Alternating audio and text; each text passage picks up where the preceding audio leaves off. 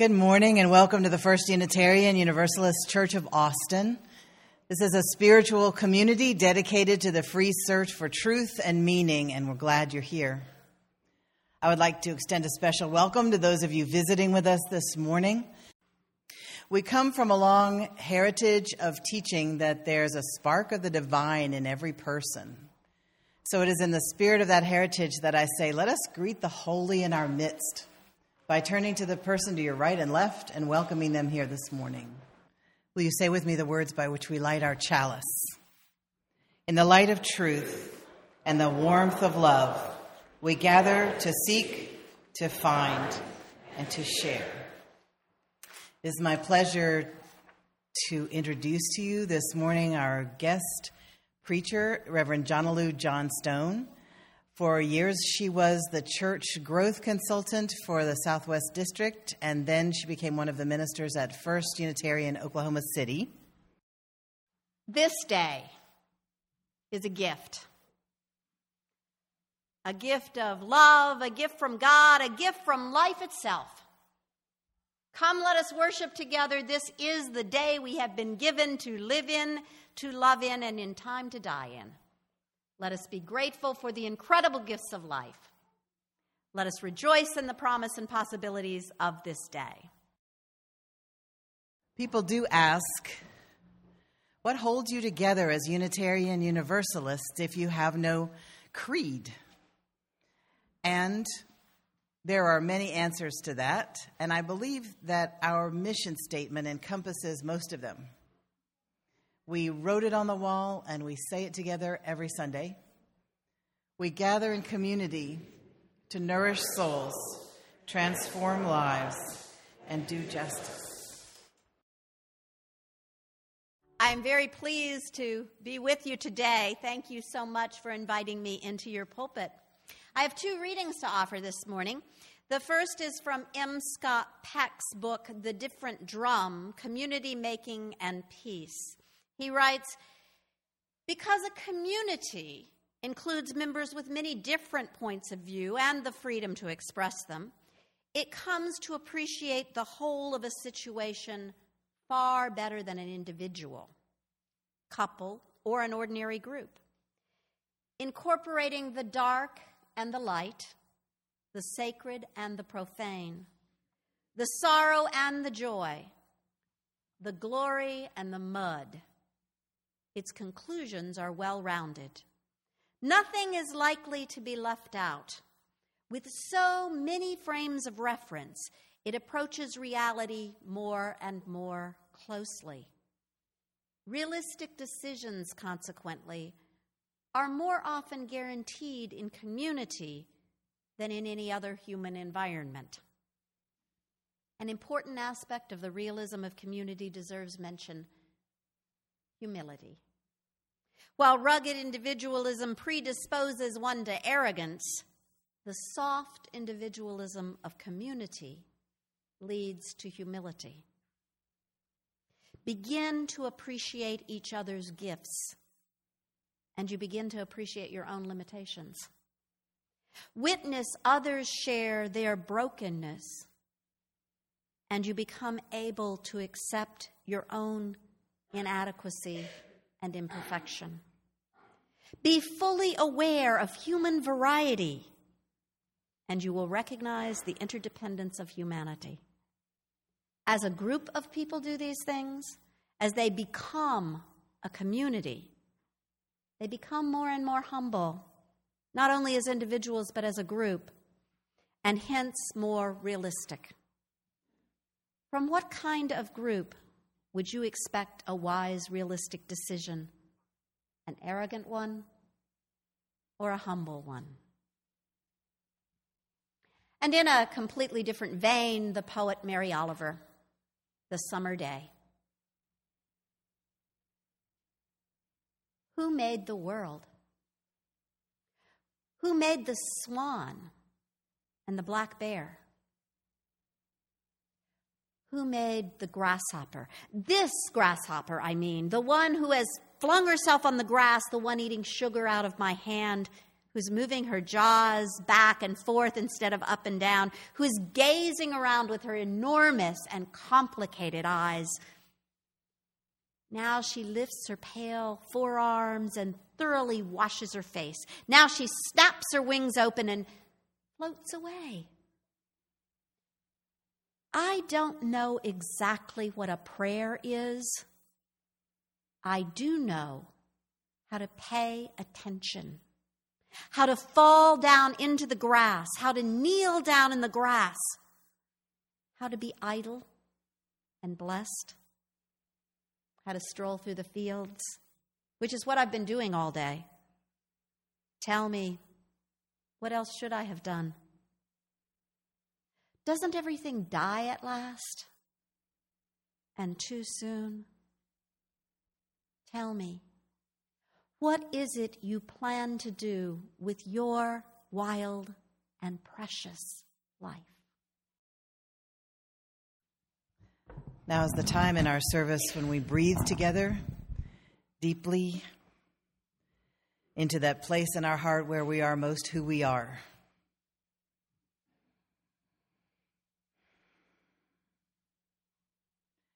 It is in this place where we can speak to God as we understand God, or listen to our inner wisdom, or just follow our breath. In all of these ways, we can seek stillness,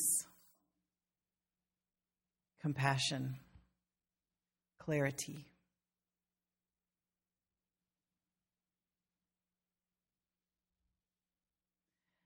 Let us enter the silence together, understanding that in this congregation, small child noises and small noises of life count as silence.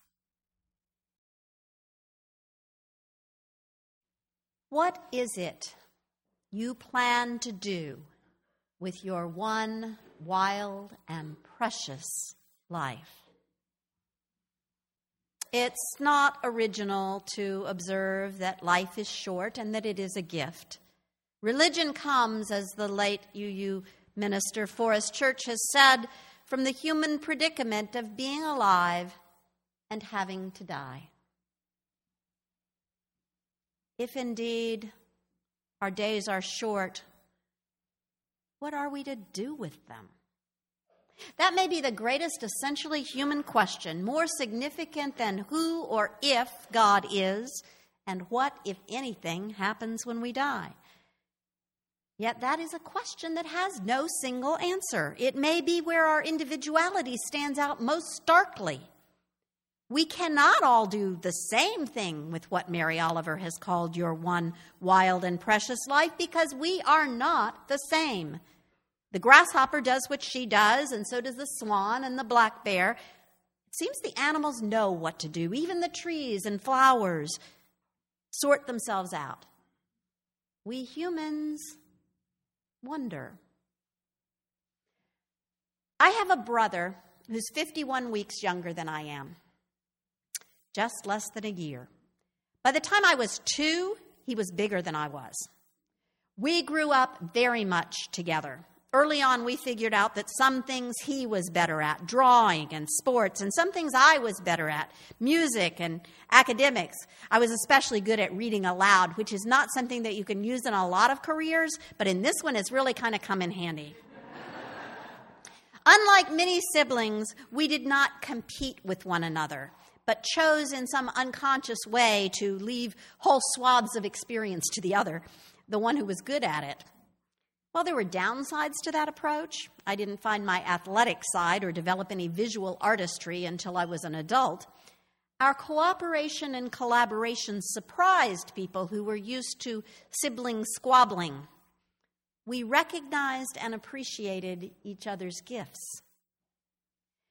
To find what we are to do in the world requires a lot of work, requires some discernment about our own gifts and it's easier said than done. Our gifts don't show up if we aren't willing to try different things. And sometimes we diminish our own gifts. Oh, it's no big deal. That was easy. Well, if it's that easy, it's probably a gift for you. It's not easy for other people.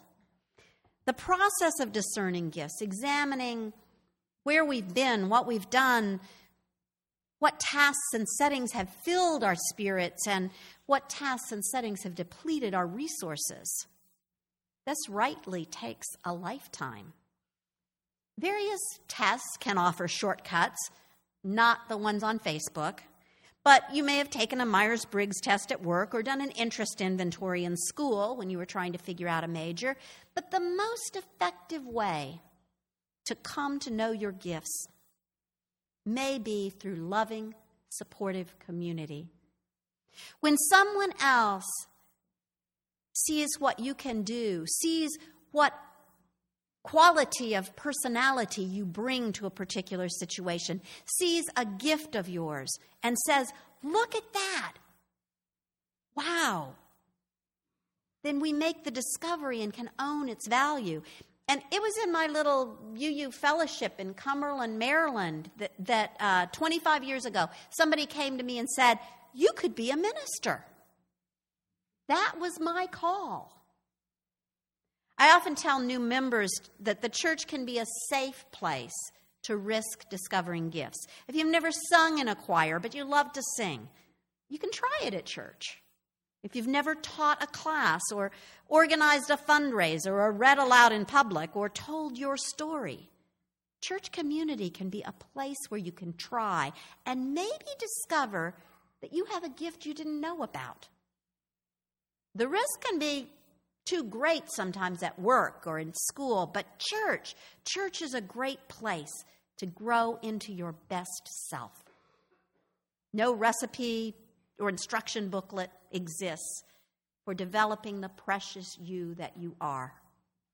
Because, like the biodiversity of a wild field, we are all unique combinations of particular gifts and challenges, histories, and experience our genetic codes, our upbringing, the books we read, the movies we watch, the groups we've been part of, the cultures we have grown up in and associated with, everything that is part of us shapes us into something singular. Even our mistakes and losses and struggles have contributed to who we are and what we have to offer the world. And South African Anglican Bishop Desmond Tutu said, we are different so we can know our need of one another. For no one is ultimately self sufficient.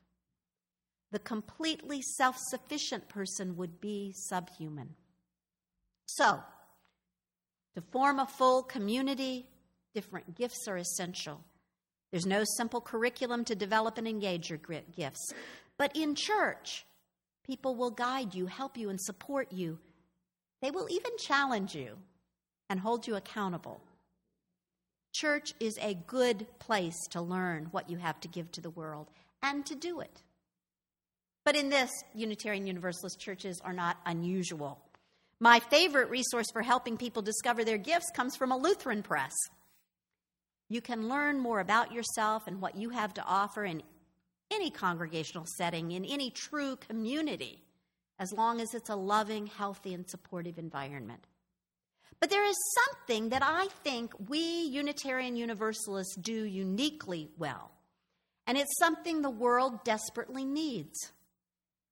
Not only do we appreciate each other's talents and flairs, we value each other's thoughts, beliefs, and opinions, even when they differ from our own. I remember sitting in a covenant group in my church, listening as people shared their ideas about what is ultimate. A few used the word God, but not everyone did. I remember the comment that came from an octogenarian, a devout humanist who didn't have much use for, the, for God. He leaned forward from his armchair and spoke slowly. I am coming to understand that what some of you mean by God may be what I call mystery. We don't share the same vocabulary, but that doesn't mean we can't share our hearts and minds. A convinced atheist has been regularly attending my class on spirituality at First Unitarian Church in Oklahoma City. though he isn't quite sure what the word means. But he has said that the class helps him to become more conscious in the way he lives, and he values consciousness. In return, the co teacher of the class and I modify the vocabulary of questions and discussion points, adding words about consciousness in our usual language of connection with spirit. And we've all grown from his willingness to bring his perspective to the table. In some ways, the religious questions are easy compared to the ones of what we will do in the world. I remember a story of a group of UUs who were gathered together at a summer camp.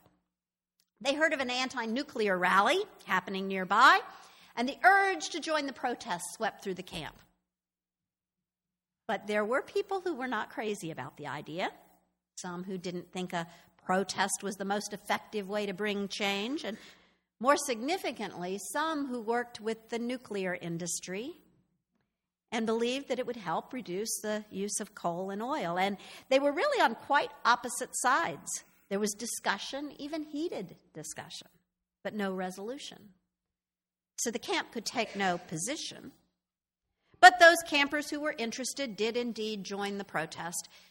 And here's where the story says something about who we are uniquely as Unitarian Universalists. When the protesters returned from the rally, they found that those who had stayed behind had prepared for them all a feast, a celebration of togetherness and oneness a party to demonstrate that truly we need not think alike, we need not even act alike to love alike.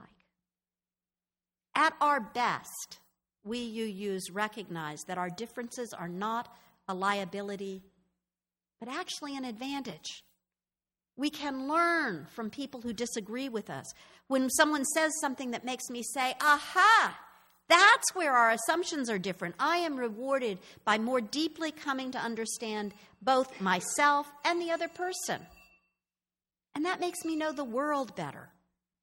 As Scott Peck said in the reading this morning, it makes our decisions as a community more realistic. Maturity develops as I say, This is me, that is you, and we're both fine. The existence of different ways of thinking need not threaten our unity. Though I would be naive to make it sound easy. I have witnessed more than one church fight in Unitarian Universalist churches. In what I call the good fights, I saw a quality of love and concern, of true respect. I remember being in a tiny fellowship that was quarreling over whether to dismiss a minister and the atmosphere was tense and strained. People were leaning forward. One person spoke at a time, and others listened intently. You could see it in their faces, their brains churning around to figure out what does this mean? What am I hearing? In the end, the decision was nearly unanimous. The one person who disagreed felt heard not only in the meeting, but afterwards as people sincerely made sure she was okay and that they were okay with one another. The difficult fights looked different. Again, emotions ran high, but they were less restrained. People were unable to hear one another. Discussion escalated to raised voices, violations of trust, and name calling. People formed sides and carried out whisper campaigns and when sides form and one side attacks the other, the other often responds in kind, which is decidedly not kind. It can get ugly. But I've also seen churches survive such battles and forgive one another. Oh, sometimes people storm off while others stay and work for healing.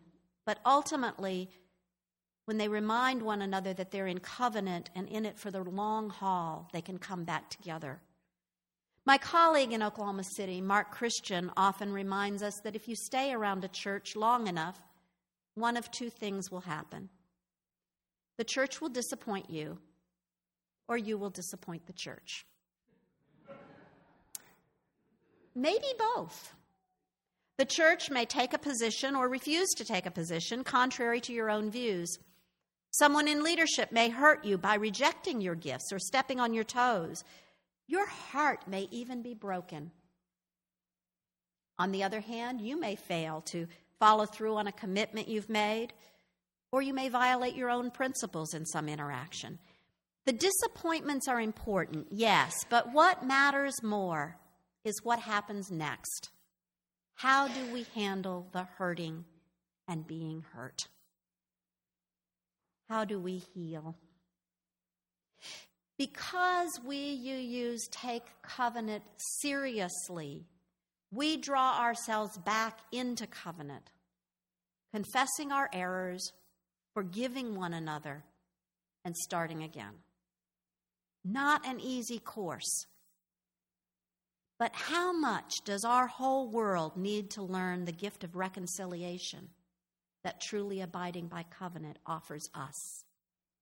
So, we bring our different gifts to the table. We bring different opinions and ideas about what we can and should do together, how we should be together, Sometimes we have to agree to disagree and even act independently of one another. And sometimes we have to act as an institution even when we're not in full agreement. Can we not find something that we agree on and work together? We can indeed. It can take time, sometimes generations. Take, for example, the civil rights for African Americans. If we go back far enough into Unitarian and Universalist history, we can find early condemnations of slavery from the Universalists, but we find Unitarians all over the map on the subject. Our beloved Thomas Jefferson owned slaves, and though Unitarian President Millard Fillmore, yes, Millard Fillmore was a Unitarian, though he personally opposed slavery, he signed the Fugitive Slave Law the very same law that Unitarian minister Theodore Parker vehemently and perhaps even violently opposed. Parker's church even included former slaves like William and Ellen Craft, who could have been arrested under the law. And they were just as much Unitarians as John C. Calhoun, the Southern Unitarian who staunchly defended slavery. Yet somehow, despite our narrow cultural context of Unitarian Universalist, Universalism and our difficult history, 50 years ago, we came through at a crucial moment in the march in Selma, Alabama, that has been celebrated this month. Ministers came, freedom riders came, Unitarian Universalists came through. A couple even died for their convictions. And I think that work equipped us for campaigns that were to come. Many of them branded as standing on the side of love, campaigns for same sex marriage, for immigrants, for inclusion of Muslims in the public square, and none of the work, including the push for equal justice for African Americans, is done. But we have learned something about how to coalesce and make a difference in the conversation, how to change the world. And I don't think we could get there if we hadn't learned to value the differences among us, to listen to each other's stories, and, and to stories from non UUs different from ourselves. If we hadn't learned to take seriously our ideals, to make mistakes, to make amends, and to move on. You see, being in a church doesn't only call us individually to grow into our best selves. Being church calls us collectively to become the best we can as an institution. Theologian Walter Brueggemann speaks about institutions as well as individuals having souls. Not just structures and foundations and purposes and principles and values, but souls. That implies that an institution, like an individual, has a particular profile of skills and gifts and challenges, and that an institution can grow and deepen itself, can mature, and can contribute to the world in its distinctive way. The way, if you wish, that it is called. How is Unitarian Universalism called? Call, where the world's deep needs meet our deep gladness as Frederick Buechner described vocation. I can think of no greater need in the world today than to learn how to communicate across and despite differences religious differences, racial differences, socioeconomic differences, differences in ideas about family, in assumptions about the world, in political party. When I think of UUs at our best, most powerfully living out our principles and values, I think of us talking across our differences, finding reconciliation. And I know we have something valuable and unique to offer. The world needs us. The world needs us at our best, holding different perspectives side by side and honoring the individuals holding them and when we fail, coming together and reconciling. It's the work that will lead us individually and collectively to be the best selves we can be and to build the best institutions we can build, to change the world, to discover how to spend our wild and precious lives. So may it be. Amen. Please say with me the words by which we extinguish our chalice. We extinguish this flame, but not the light of truth, the warmth of community, or the fire of commitment. These we hold in our hearts until we are together. And now, may the love which overcomes all differences, which puts to flight all fears, which heals all wounds, be in us and among us now and always. Amen.